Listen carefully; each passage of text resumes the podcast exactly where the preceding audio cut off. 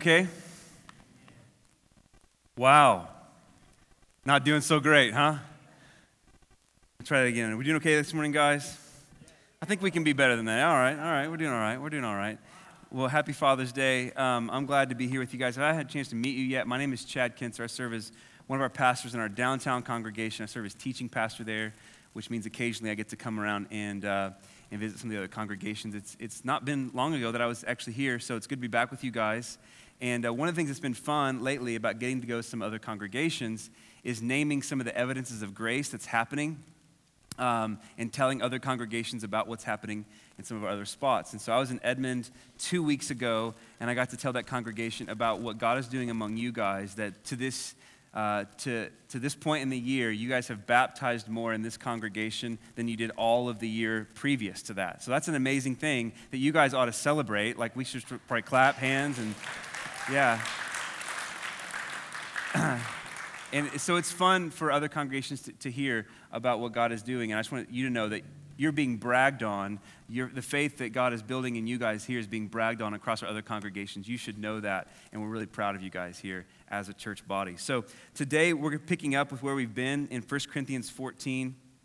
Uh, we've been in this little uh, section for really the better part of 10 weeks now. We'll finish it up next week or uh, I think it's the next couple of weeks, the end of chapter 14. We've been here uh, in 12 to 14 in this larger study of the book of 1 Corinthians and uh, talking about spiritual gifts, the ministry of the Holy Spirit in the church to build up the church.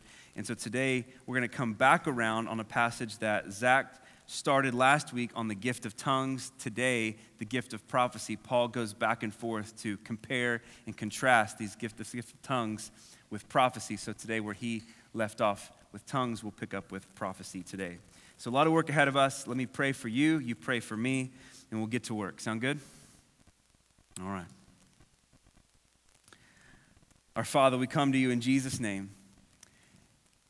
And uh, I ask that even as we open your word today, that this would not just be religious exercise, that this would not just be sort of sermon in the stream of continuous Sundays that we attend together, but this would be less about what I do and more about what you do with open Bible, living an active word, addressing us, that you would help us to have an encounter with you, like we just read even moments ago. How great is the love the Father has lavished on us, that we should be called children of God, and so we are. You've made us your children, God. Amazing. You count us as your own, not because of a political affiliation, not because of where we're born in the world, not because of a race or a background, but because of the finished work of your Son, Jesus Christ and our Lord. Thank you for what He has done to make us yours. And so we are. So we attend to your word now, and we ask that you, Holy Spirit, would help us to understand it.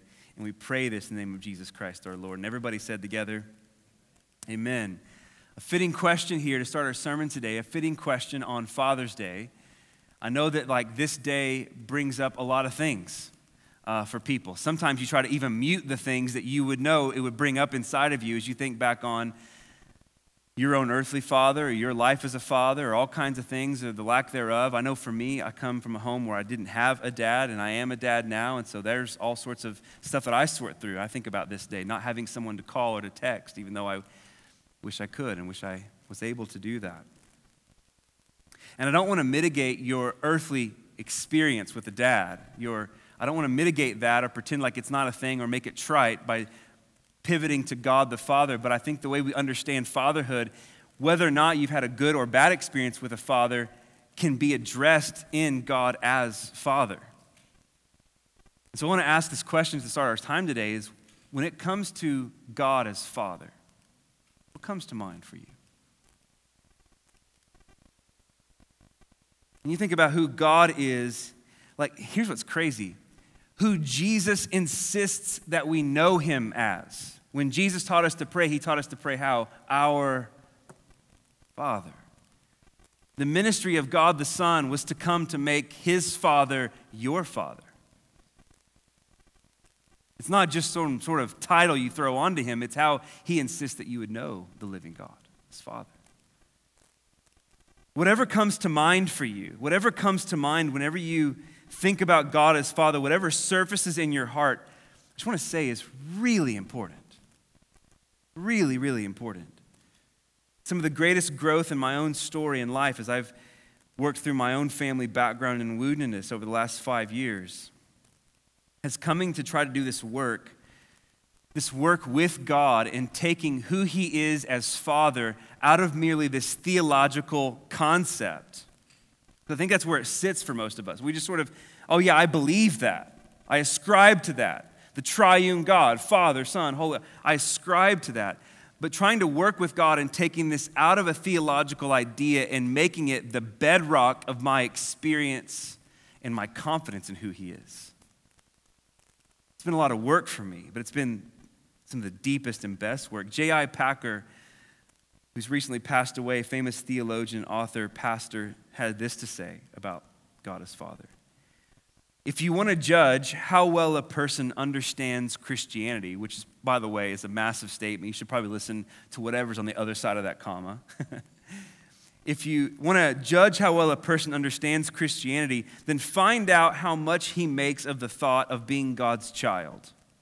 Find out having God as his father. You see, everything that makes the New Testament new and better than the Old, everything that is distinctly Christian as opposed to merely Jewish, is summed up in the knowledge of the fatherhood of God. He says, Father is the Christian name for God.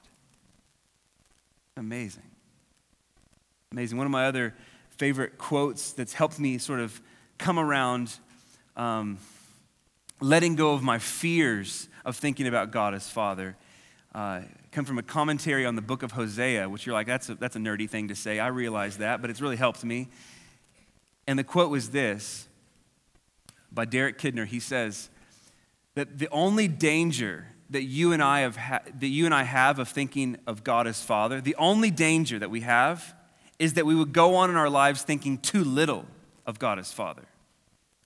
That there's no danger for you in thinking too much of God as Father. You can't possibly outpace Him, outdream Him, out aspire to who He must be as Father. You can't possibly do it. You can't put Him on a pedestal high enough out of a fear that He might let you down. He is that consistent as Father. He doesn't wake up on the wrong side of the bed. And the reason I bring this up today is because as we talk about prophecy, as we talk about prophecy as a working and a gift of the Holy Spirit, this gift comes to us, guys, straight from the heart of God the Father.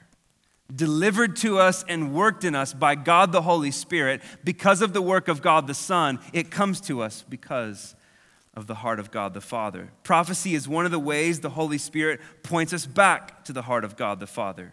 And we'll get into defining our terms today on what prophecy is and is not. But before we get there, here's what you've got to know prophecy is yet one more way that God our Father desires you to know that He's not silent. Whatever came to mind a second ago when I asked you what surface is there, when you th- He's not silent. I know sometimes it feels like the doors of heaven are locked shut in your prayers. But don't let your feelings determine what's true. Let what's true reinterpret your feelings. He's not silent. Your father is not aloof. He's not cold. He's not emotionally unavailable. He's not uninformed about the details of your life. He's not only concerned about the big picture and not the small stuff, so far as you define small stuff. He's not disinterested. He's not smug. He's not waiting on you to finally figure out how to pull your life together to then approve of you, bless you, accept you. That's not who your father is. You say, well, how do you know that's not who he is? Because who God is as Father is shown to us most clearly in Jesus, his Son. If you want to know what the Father's like, look at his Son. He's a chip off the old block. Look at his Son. And the standard of Holy Scripture that would give us a window into who the Son is. But this gift of prophecy then is an ongoing working of the Spirit whereby we're reminded of and we're drawn back into the heart of God as Father and the way that applies, not just broadly to what you believe, but it applies to the details. The details that sometimes you try to shove down and numb because they're too painful to address. It applies to the details of your life. The gift of prophecy is a dynamic reminder that our Father sees us, He knows us, and He will not abandon us. He's not going to leave for work one day and not come back home. So here's how we're going to unpack this today. We're going to try to ask and answer three questions What is prophecy? What is it for? And how do we practice this gift? What is it? What is it for? How do we practice it? Pretty simple questions, big answers. Let's go for it. 14, verse 1. We together? We doing this? All right, here we go. 14, 1. Paul says, Pursue love. This comes right out of the love chapter of 13 Operate in love to one another. So the command then coming out of that would be obvious and honest enough. Pursue love and earnestly desire the spiritual gifts. They're not opposed to one another or contrasted, they are in concert, they work together. Pursue love, earnestly desire the gifts, especially that you may prophesy. He opens this passage of 14 with a massive statement. Whether you know what prophecy is or not, Paul speaks about it in a way that creates some urgency for us in the opening verse of this chapter. If you care about what the Bible says at all, if you care about having your life formed by Scripture, what Paul has just said is that we should deeply desire all the workings of the Holy Spirit. So I know, like in a, in a you know, historically Baptist context like ours, or backgrounds, or maybe you don't come from continuationists or charismatic backgrounds, there's some workings of the Spirit where you're like, well, that's the weird stuff at the church down the road, and that's why I'm not there, so I'm here. But Paul just said, I want you to desire all the workings of the Holy Spirit, even the ones that you might not be so comfortable with. You don't get to opt in and opt out as though that's a buffet line of gifts of the Spirit. I like this one, give me seconds of that one, but I'll bypass this one. I want you to desire all the workings of the Holy Spirit, but especially, he says, that you might prophesy. Here's what's crazy. However, you feel about what I've just said, that's just reading the Bible. I just read, just read scripture to you. And notice he says this in the language of command. He says this is an imperative. So this isn't advice. This isn't like pursue love, earnestly desire the workings of the Spirit, especially prophecy. That's just good advice. No, it's not advice.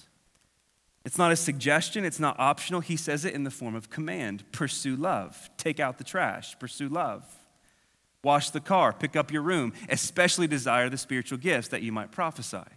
It's a command from the Father. And I've mentioned a couple of times, uh, at least as I've processed this downtown, but in my background in church, I didn't grow up in church, but in my background of church, I didn't, I didn't hear a lot about the Holy Spirit the, con- the, the, the, sort of the ministry of the Spirit was a, was, was a conversation that was avoided, especially the supernatural gifts of the Spirit. If the gifts were talked about at all, it was in terms of like those weird Christian personality tests that would decide that your spiritual gifts, that you have that gift and I have that gift. Oh, what gift do you have? Okay, well, I have these gifts. But really, we weren't really interested in the gifts so much as it was who has the gift of helps and who has the gift of administration so we can get our kids' ministry stocked and we can get our greeting team satisfied, right? That's what that was really about. Maybe if you didn't take those tests, you're better off. If you have no idea what I'm talking about, good for you. But there was no talk in my background of the more supernatural stuff. And so this verse 14:1, this command, really for me, coming out of a Southern Baptist stream where the gifts of the Spirit were just sort of a mute issue, this command in 14:1 was a tipping point for me to try to understand what is this ministry of the Holy Spirit all about. You can't avoid it. You, you, you just can't sort of bypass it. It's in, it's in your scripture. And so if you value the Bible at all, then you know, if you come from a high Bible background, Church of Christ, Baptist, Presbyterian, something like that, you know that you can't avoid a command of Scripture. you can't avoid a command. You, you obey the commands of Scripture. And you can't get around this verse. So the question becomes what is prophecy? What is it? If we should especially do it, we have to know what it is. And maybe the best way to start to understand what Paul is driving at here is to understand, with the whole Bible in mind, what prophecy is not. So let's start first by setting a framework for what prophecy is not, and then we'll get to the positive definition. The first thing I'd want to say is that when Paul talks about prophecy, especially that you might prophesy, he's not talking about telling the future. That's not the New Testament gift of prophecy. On a very rare occasion, it might show up that way, but that would be the rarest of occasions that would be tested by Scripture. And even then, we should take, take great pause.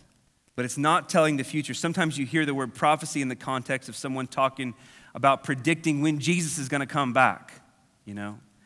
Or some prophecy about the future. Maybe you think about like an Old Testament prophet, prophet and Isaiah uh, predicting 700 years before the coming of Christ that this Messiah would come. Like those were ways that God prophesied through the Old Testament prophets.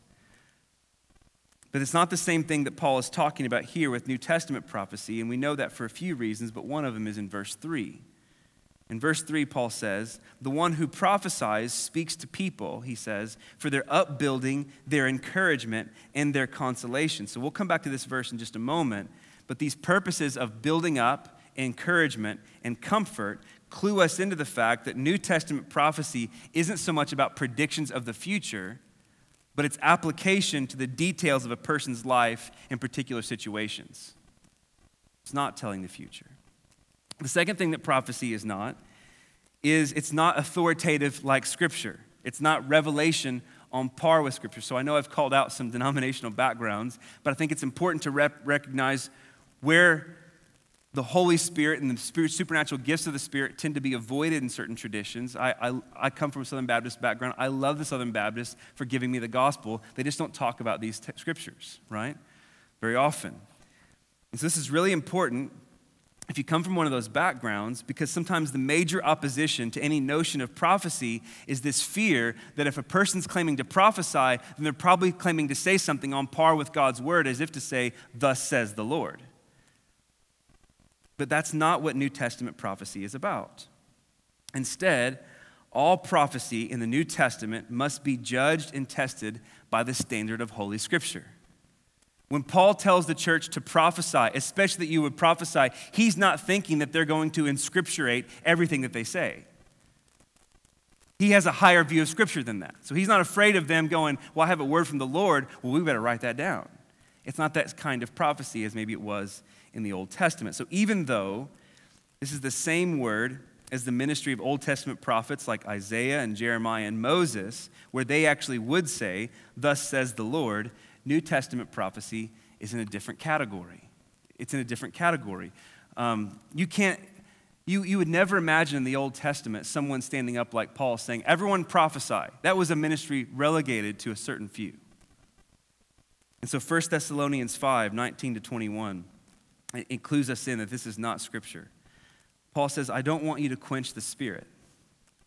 Speaking of the Holy Spirit, don't quench the Spirit. Don't, don't shut down the workings of the Spirit. Okay, well, how do I not do that? Verse 20. You don't do that because you don't despise prophecies. So encourage prophecies, listen to prophecies, like receive them, be open to what the Spirit might be bringing to mind, but not just that you have to accept everything. He says in 21, actually, I want you to test everything, including these prophecies. You would never imagine in the Old Testament saying, hey, we should probably test Isaiah, he's crazy. No, you would receive the word of Isaiah. He was a prophet of the living God. But the New Testament, different category. Hey, let's test these things. Let's hold fast to what is good. And notice, it's not the prophet that's being tested like in the Old Testament, but the prophecy that's being tested. Meaning, we already have the perfect and prophetic word from God in Scripture. We already have it. So now, any prophetic word that would come forward must come underneath this word, be tested by this word, be in alignment with this word, or it's a false word. We don't have to sort of figure out is that a good prophecy? Is that a bad prophecy? Is that from the Lord? Is that good? Is that true? Is that false? We don't have to decide that because it's already been decided. We know what's good for us so long as it's in accordance with Scripture as the plumb line. So it's not telling the future, it's not revelation on par with Scripture. And the third thing that prophecy is not is that prophecy is not teaching or preaching. It's not teaching or preaching. Maybe sometimes you've heard uh, that, that definition given for that, or you've experienced in a preaching moment, it feels like the preacher's in my head. How did he know to say those things? Is he just reading my thoughts? It's true to say that teaching and preaching can contain elements of the prophetic, but it's not necessarily the New Testament gift of prophecy because elsewhere in the New Testament, teaching and preaching and prophecy are mentioned distinct from one another. So then, what is prophecy? Here's a positive definition, a simple definition from Dr. Sam Storms. Prophecy is the human report of divine revelation.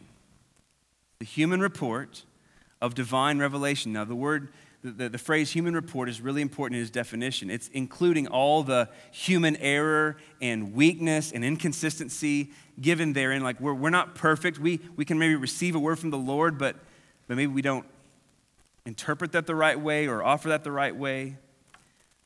Here's, here's a working definition that I'm pulling together. You weren't asking for my definition, but I'm going to give it to you anyway. I think it'll be on the screen. That prophecy is an attempt to share what seems to be, an attempt to share what seems to be a revelation that God brings to mind for another person based on Scripture and applied to the details of their life. It's an attempt. Like, I'm weak, I'm not perfect in this. I'm attempting to share what I think might be something God's saying, something He brought to mind for you. It agrees with Scripture, and it might agree with the details of your life. You, you tell me if it does or not. Now, I don't want to make this complicated. I want to just say, I dare bet that if you've been walking with Jesus any length of time, most, if not every one of you in the room who's a Christian has experienced the gift of prophecy. You just didn't know to call it prophecy. He said, Here's what, what do you mean? Think about moments in your life where you've been praying, or you've just been going about your day not praying, but going about your day, but just sort of out of nowhere, sort of spontaneously, a scripture comes to mind and you're thinking about another person. Or a, a thought, a, burden, a vision, a picture Maybe God gives you a dream of some kind. And the result of that thought, scripture, vision, dream, whatever that God gives you seems to be the Holy Spirit inviting in you into, revealing to you something that God is doing in another person. That maybe, and very likely, often as, as prophecy works itself out, details of their life that you, don't, you wouldn't otherwise know. But you're burdened for them something that God wants to say to that person, or a truth of God's character or word applied to a detail of their life and situation. Again, I would just say that I think many Christians have experienced this. You just didn't know to call it prophecy. Most, most conservative backgrounds, like my background, would say, oh, yeah, well, that's discernment. Well, Paul calls it prophecy. Discernment is also a thing, and they tend to work together, but Paul calls, calls it prophecy. Here, here's what I know, guys God is speaking way more than you and I give him credit for. God is speaking way more than you and I give him credit for. And especially as Christians, there is way more going on inside of you. By the way, you are indwelt with the Holy Spirit of the living God. There's way more going on inside of you and way more going on around you that we tend to neglect. This doesn't mean that everything that just comes to your mind is prophetic and you should share it as a word from the Lord. That doesn't mean that. I've had plenty of people over the years come to me and offer to me what they thought was a word from the Lord for me. And I just sort of looked at them and was like, hey, you got the wrong guy. I love your faith. I'm so glad you're stepping out. I want to encourage you there, but I think you got the, that doesn't apply to me. There's moments for me where I have stepped out believing I have a word for somebody else, and I go and offer it to them. They look at me like I have 14 eyeballs, and it's like, hey, that, well, that was clearly a whiff. Like that wasn't, that wasn't a word from the Lord for that person. Listen to John Piper's definition of this.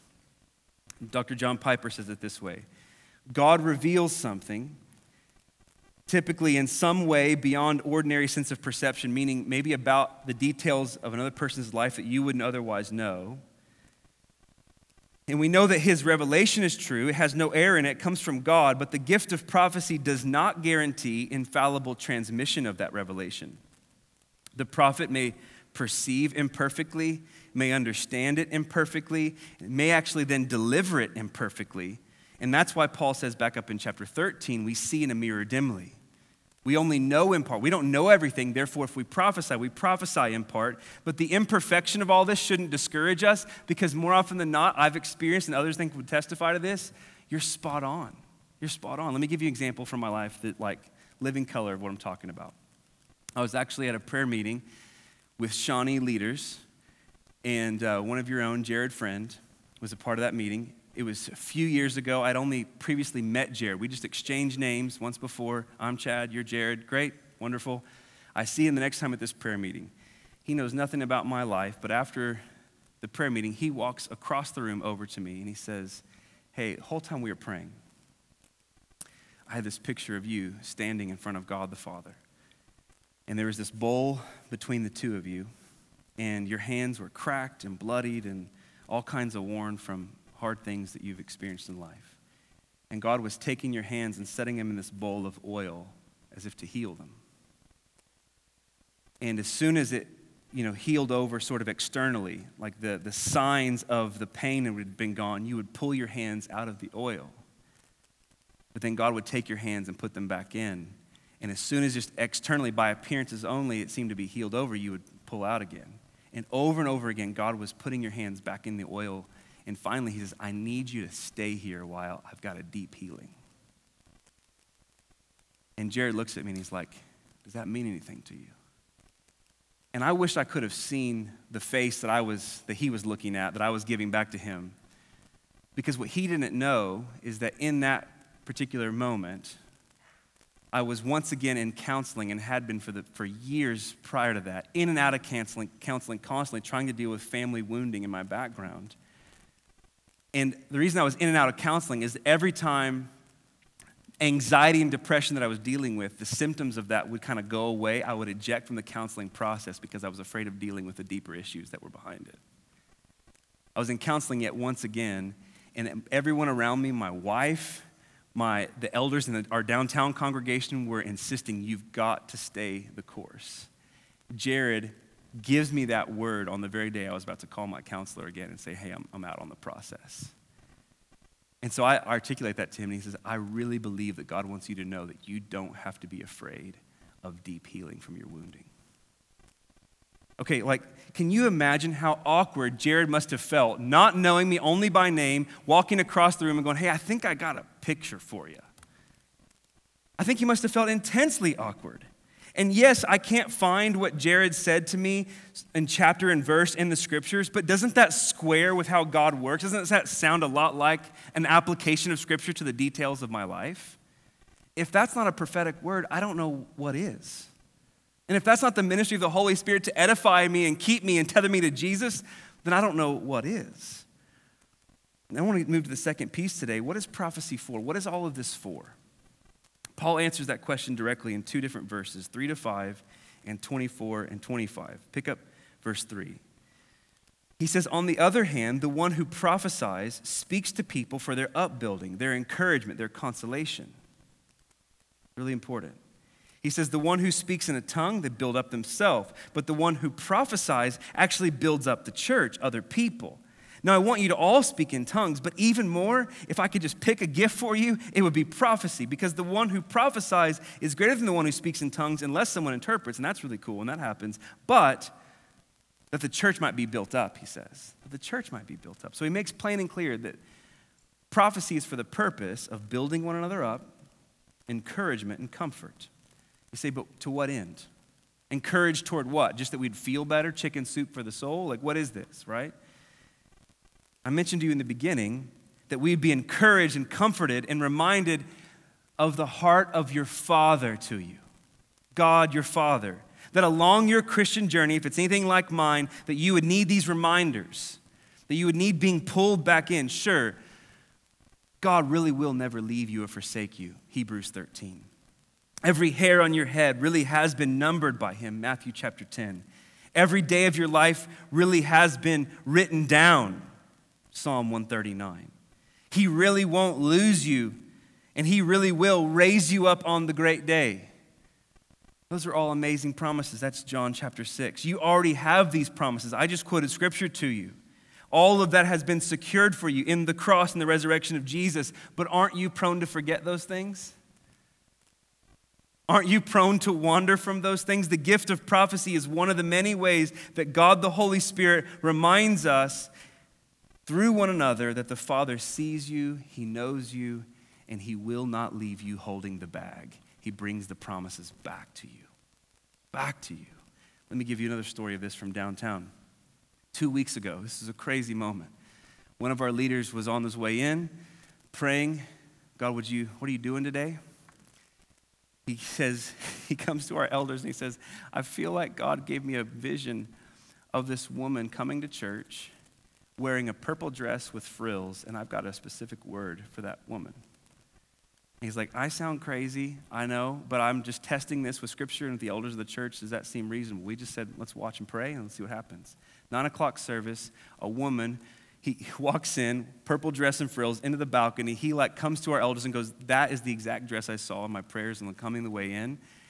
And he's like, Should I go give this word? And it's like, Well, it's not creepy. Her husband's with her, so just go talk to the both of them, right? An elder went with them. He shares this prophetic word that he feels like the Lord gave him for them, particularly her, and both of them were just struck. How would you otherwise know to say these things? They felt totally met and edified, comforted in their story and their journey of faith. The gift of prophecy is meant to build one another up. God invites us in. I'm seeing you, I'm noticing you. He also gives us one more purpose for prophecy in verses 24 and 25. He says, But if all prophesy and an unbeliever or an outsider enters in, a non Christian comes into the gathering, well, then he's convicted by all. He's called into account by all. The secrets of his heart are disclosed. And so, falling on his face, he worships God and declares, Surely God is among you. So, on the one hand, where this gift is given to build one another up and tether us in our faith, there's another purpose that's evangelistic. It's meant to be a testimony to a non Christian of the truth of God, even disclosing the secrets of their heart. Let me give you two quick illustrations about how this has worked. One from the old preacher Charles Spurgeon in the 1800s, and one just a couple of weeks ago from our student camp. There's a story from Spurgeon that one Sunday, standing in the pulpit delivering his sermon, he was impressed, so impressed by the Holy Spirit about a man who was sitting in his congregation that he stopped his sermon and calls this man out, who was a shoemaker and was taking unjust gain from his cobble shop. Here's that shoemaker's story of what he experienced when Spurgeon called him out. Mr. Spurgeon looked at me as if he knew me. And in his sermon, he pointed to me and told the congregation that I was a shoemaker and that I kept my shop open on Sundays. Shame, shame, shame. He says, and I did. And I should not have minded that, but he also said that I took nine pence the Sunday before, and there was four pence profit out of it. I did take nine pence that day, and four pence was the just profit. But how should he know that? I cannot tell. And then it struck me that it was God who had spoken to my soul through him, so I shut up my shop the next Sunday. And at first, he says, I was, I was afraid to go again and hear him, lest he should tell people more about me. But afterwards, I went, and the Lord met with me and saved my soul. The secrets of his heart disclosed, leading to repentance and faith in Jesus. Just a couple of weeks ago at our student camp, we had a person that was uh, like a small group leader, one of the churches that was there, come to the student ministers and say, Hey, I, I believe I've got a word from the Lord about a student who's here that's lost hearing, a sense of hearing, and it's been intensely frustrating and scary for them. And so this word was delivered from the stage uh, at the end of one of their services. And one student responds. This was a leader from a totally different church. It was a student responded from another church that the leader did not know comes forward and he says, Okay, here's this is crazy. I'm an atheist. I didn't want to come to camp. How should someone know that a, a sense of hearing has been lost? This is exactly my story. I'm terrified. I'm frustrated. But I can't help but think that this might be God speaking to me and trying to turn my heart to his truth secrets of his heart disclosed, turning to faith and repentance in Jesus. This is a generous gift. Whatever background you come from, you don't have to be afraid of this. We're not speaking scripture. This isn't thus saith the Lord. This is underneath scripture, applied to details of our life, reminding us of God the Father. This is a kind gift from God where he invites us to it, sometimes witness on occasions to non Christians about the truth of Jesus. We've run long today, but I, I've got this final turn. How do we practice this gift? How do we practice this together? And the first and most important question when it comes to practicing this gift is who, who can prophesy? Like, like who, who, who gets to do this? Who gets to play in this arena? Look back at verse 5. He says, Now I want you all to speak in tongues, the language of all. I want you all to do this, but I want even more to prophesy. So Paul is totally inclusive in the way he frames this. Any follower of Jesus is qualified to prophesy. This doesn't mean that everyone will prophesy, just like not everyone will receive the gift of tongues, like we talked about last week. But this gift is open to every Christian, to any Christian. Every Christian should be open to this gift and desire it. That's the command of verse 1. One more quick reference here that I think is really important Acts chapter 2, verses 17 and 18. This is a quote from the prophet Joel. In the last days it shall be, God declares, that I will pour out my spirit on all flesh, and your sons and your daughters, they shall prophesy, and your young men shall see visions, and your old men shall dream dreams. Even my male servants and my female servants, in those days I will pour out my spirits, and they pour out my spirit, and they shall prophesy.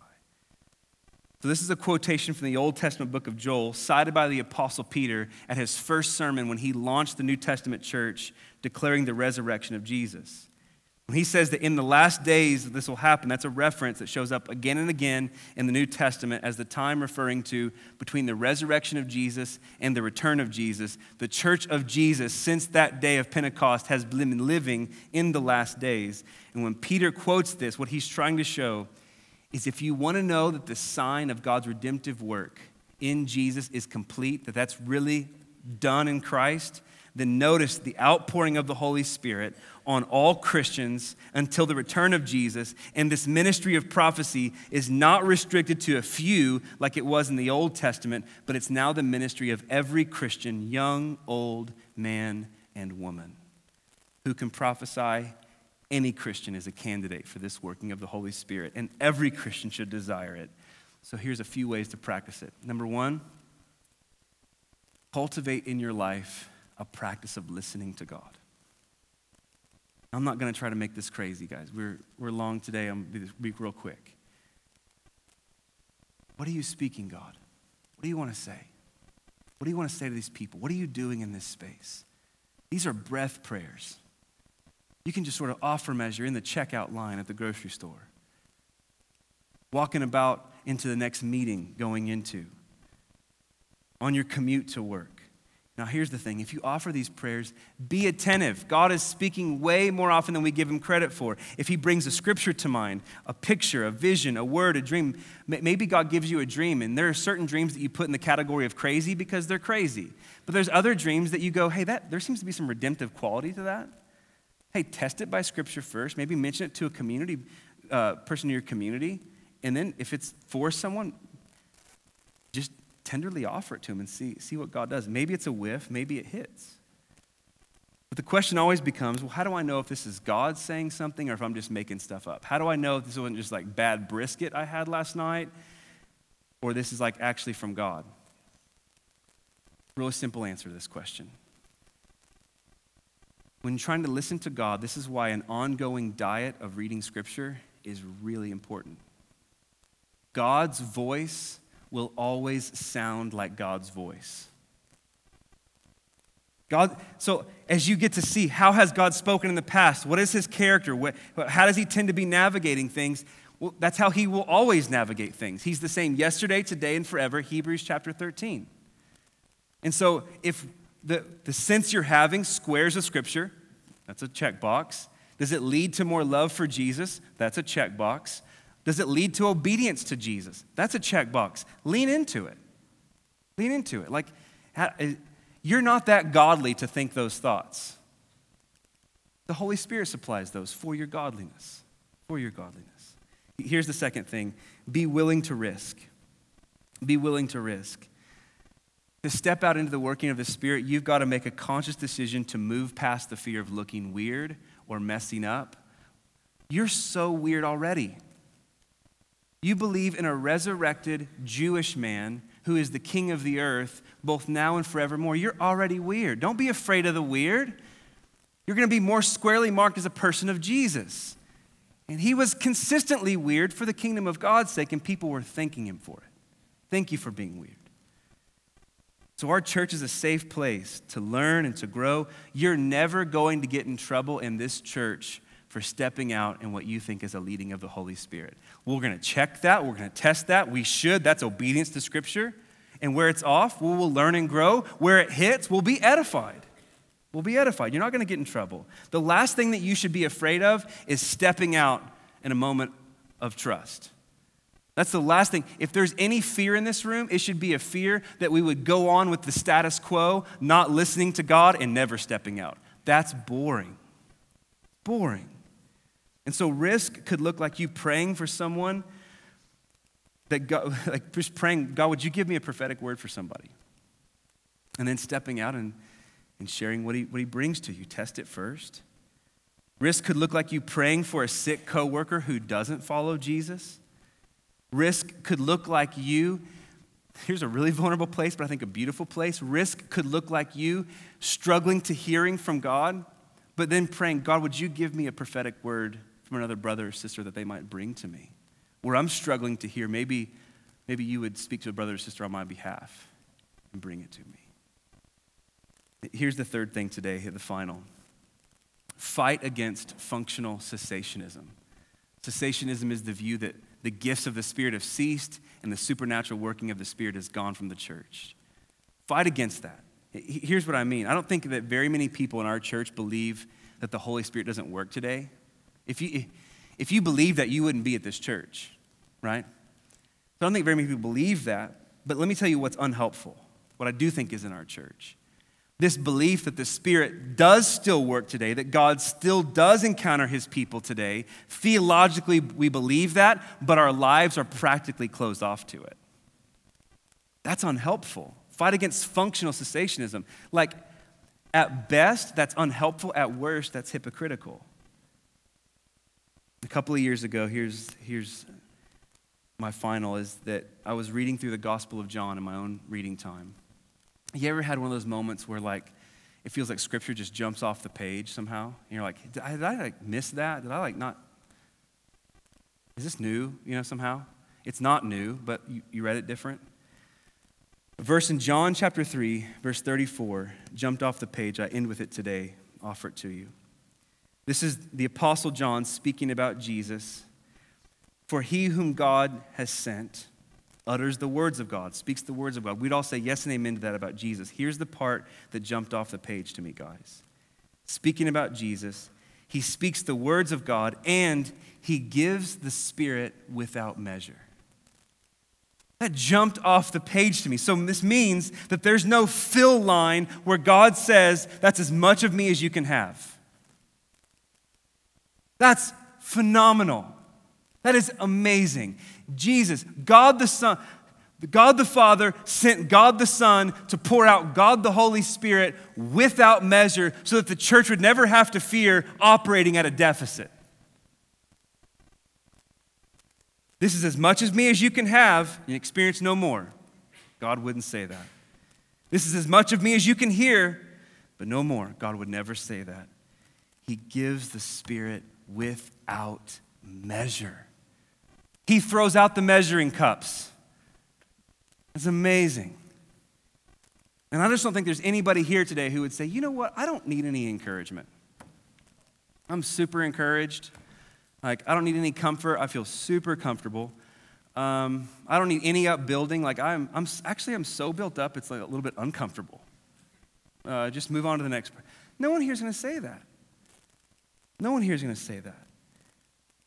And so, listen, our testimony of lack, remember, that's the whole purpose the prophecy is given for those things. Our testimony of lack is actually an invitation to the gifts of the Holy Spirit, whereby we're reminded that your Father is not silent. He's not silent. Pursue love. Earnestly desire the spiritual gifts, especially that you would prophesy. Let's pray.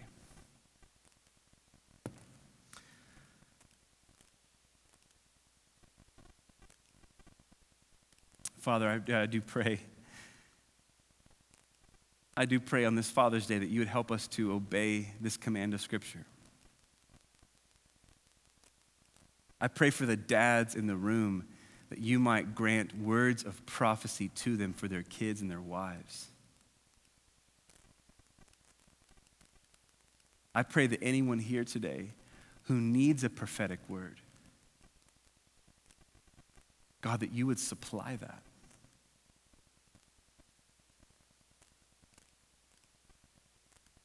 Father, thank you that you're not silent.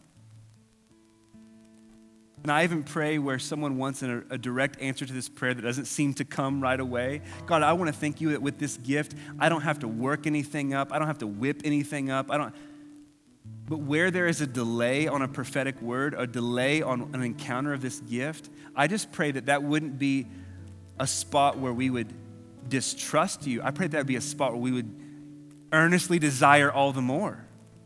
That we would hold this scripture up to you and say, God, I'm earnestly desiring, would you please pour out and help us wait patiently and expectantly? You are faithful to all your word, God. You are a good father. You make good on every promise. You always show up. And so, Father, where that needs to happen today, I'm just asking, would you, would you please show up? I offer this prayer in Jesus' name. Amen.